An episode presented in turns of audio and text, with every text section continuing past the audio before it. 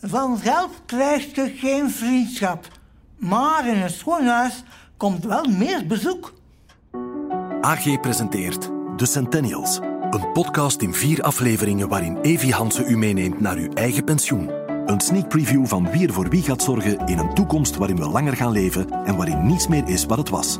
Zorgt iedereen straks voor iedereen of iedereen voor zichzelf? En zorgt er dan nog iemand voor de planeet? Aflevering vier. Het nieuw samengesteld pensioen.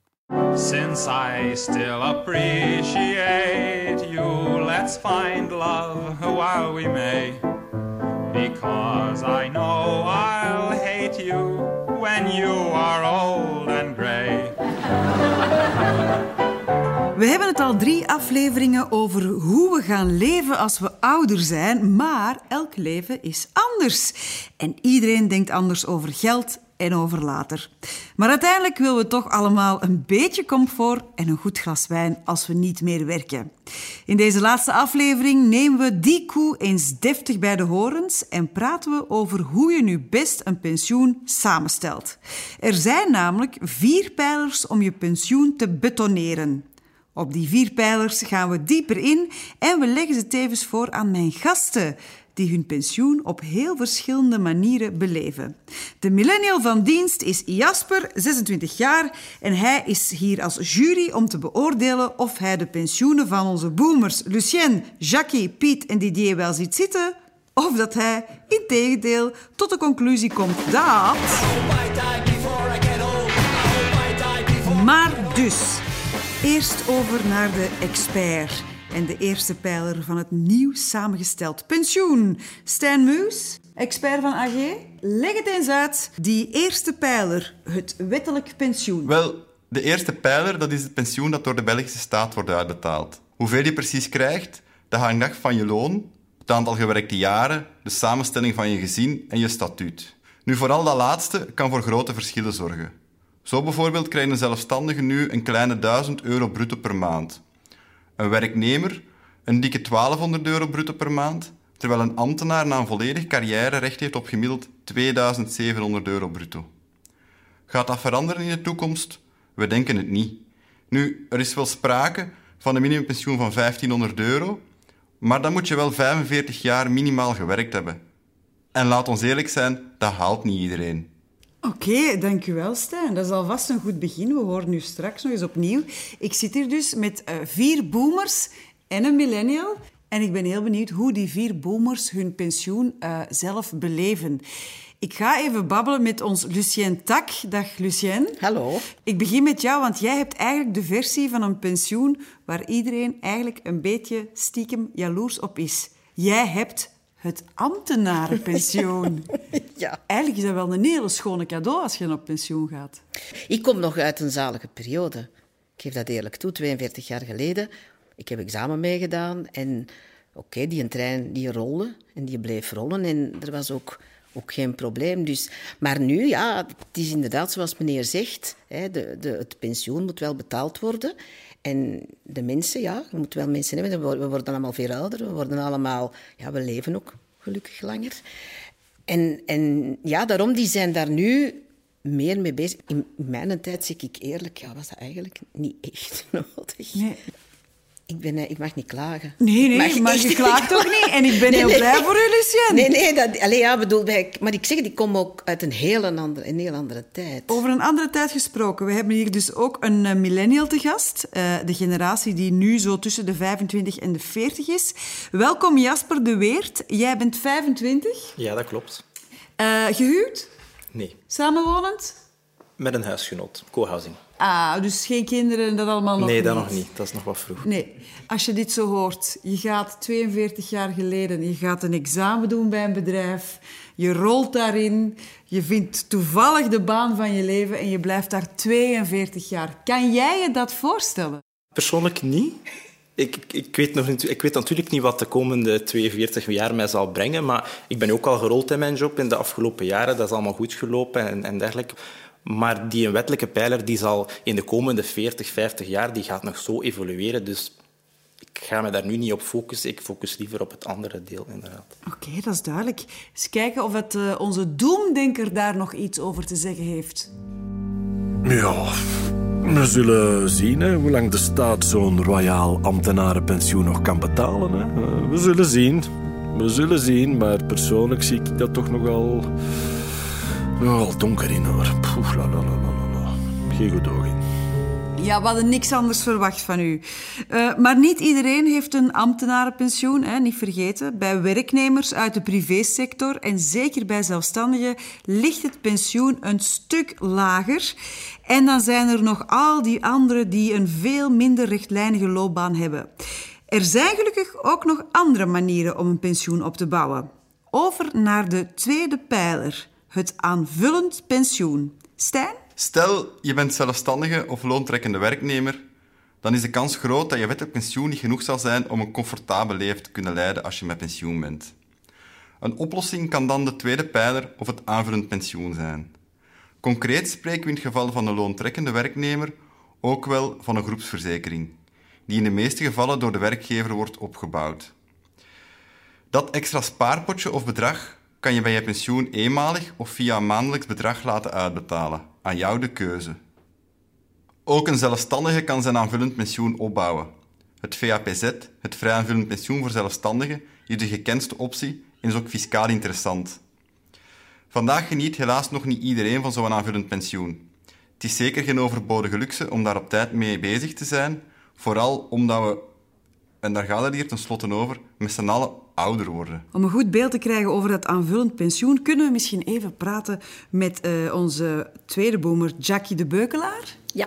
Jackie, even kort samenvatten. Jouw pensioen dat bestaat uit een wettelijk privépensioen. Ja, ik en... was contractueel, ja. En een aanvullend pensioen, die tweede pijler. Ja. En ben jij tevreden met je pensioen? Ook belangrijk.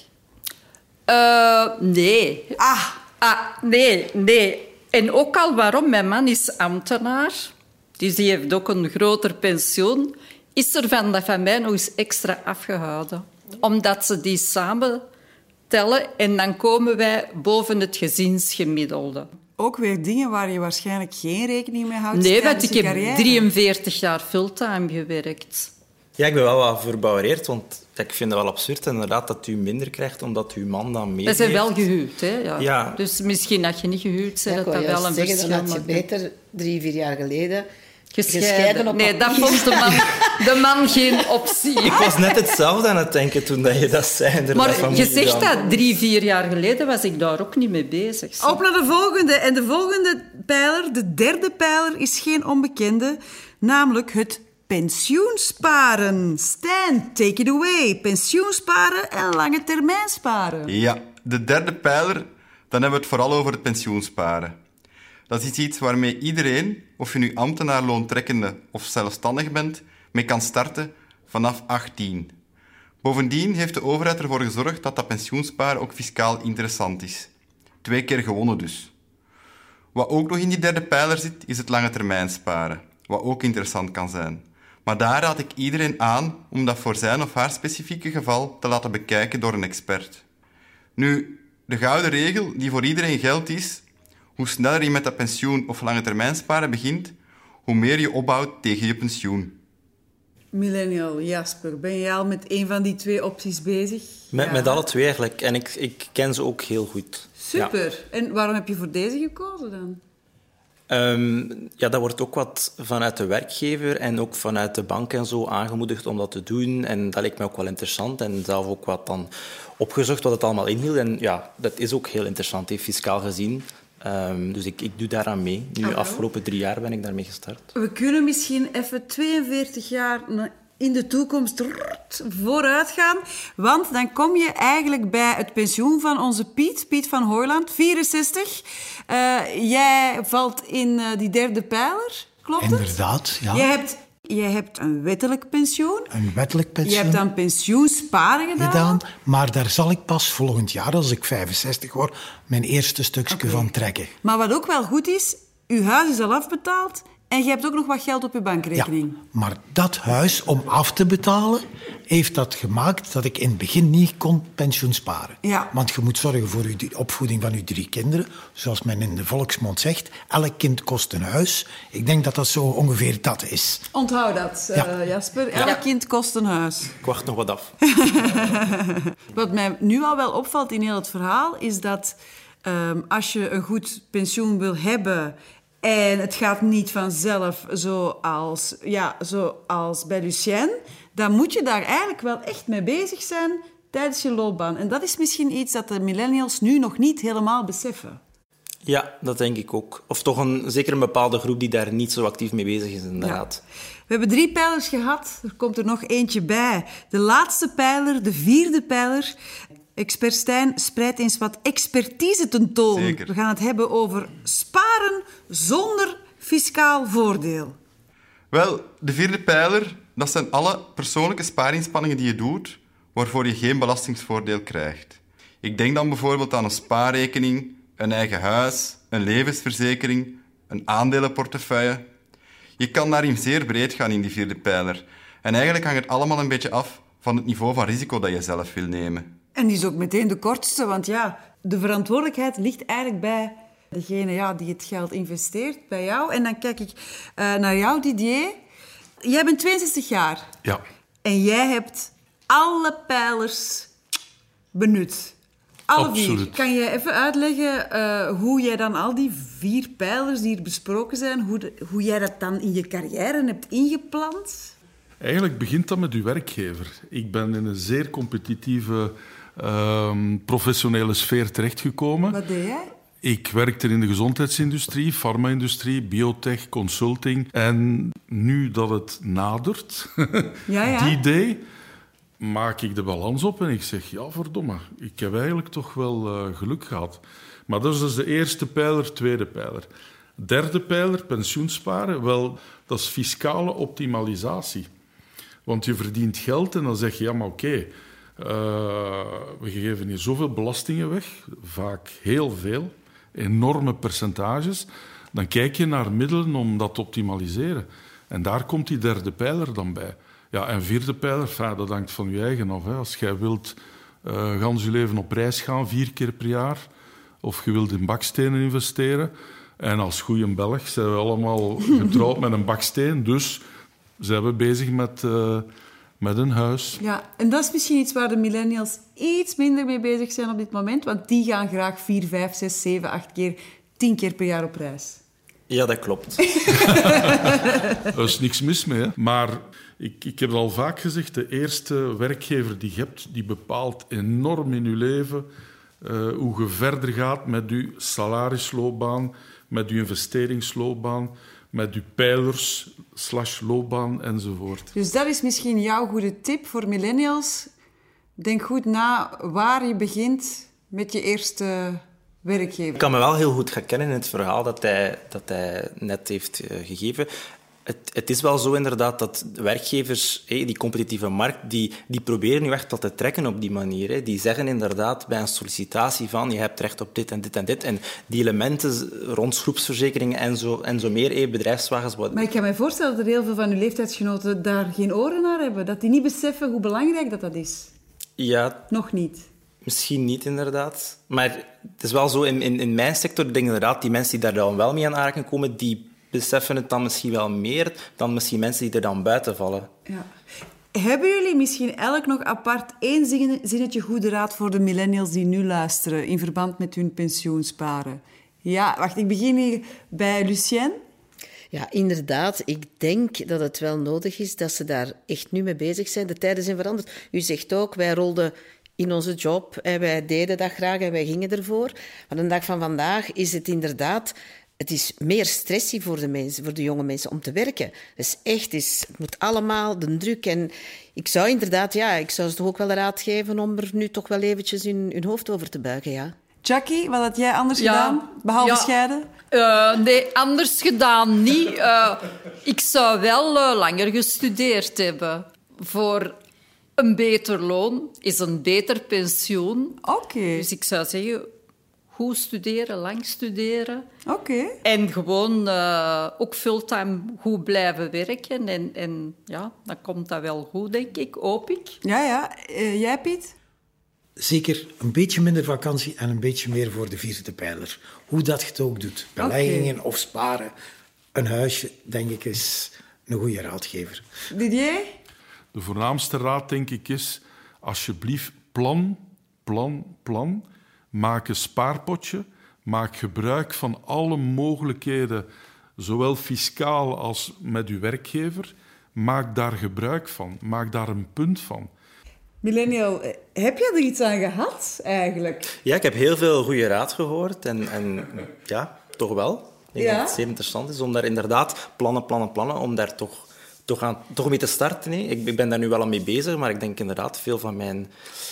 collega's in mijn generatie, als het ware, ja, ja. zouden daar toch ook wel aan moeten beginnen. En ik denk ook wel dat het, dat het onderwijs in België daar toch ook al een rol zou moeten in spelen. Want ik heb niet het gevoel vanuit mijn onderwijs dat dat, dat daar ergens is aan bod gekomen is van er is zoiets als een pensioen en dit is een pijler en dit is een pijler en dit is een pijler. Dat, dat zijn eigenlijk basisdingen dat je toch eens zou moeten meekrijgen. Oké, okay, ja, absoluut. Ik, ik sluit mij aan daarbij. Dat is, dat is eigenlijk opleiding. Zoals financiële kennisopleiding zou moeten zijn ook. Mm-hmm. Ten slotte, het gaat, het gaat over uzelf. En er zijn duizenden verrassingen per jaar van mensen die pre-pensioen of op pensioen gaan. En die zeggen, dat kan toch niet? Dat is toch niet waar wat er mij hierover komt? Ik hoor Stijn hier al van alles opschrijven. Uh, zal ervoor zorgen. Als er vragen zijn van Stijn, allemaal lastig, but don't shoot the messenger. Uh, Jasper, jij weet weer al waar je je de komende tweeënveertig jaar mee kan bezighouden. Ik wil nog even horen wat de doemdenker hier allemaal over denkt. Ach ja, wat, wat valt er nog te zeggen? De wereld is, is, is gedoemd. De mensheid gaat verdwijnen. Die gaat plaatsmaken voor... voor bacteriën, schimmels... Ja, ja, ja, laat maar, het is goed. Uh, ik hou het liever bij een happy end en voor de happy centennials die we zijn. Want we gaan toch met z'n allen honderd jaar worden. Yes. Ja, ja, zeker. Ja. Minstens. Wel en gezond. Minstens. Minstens.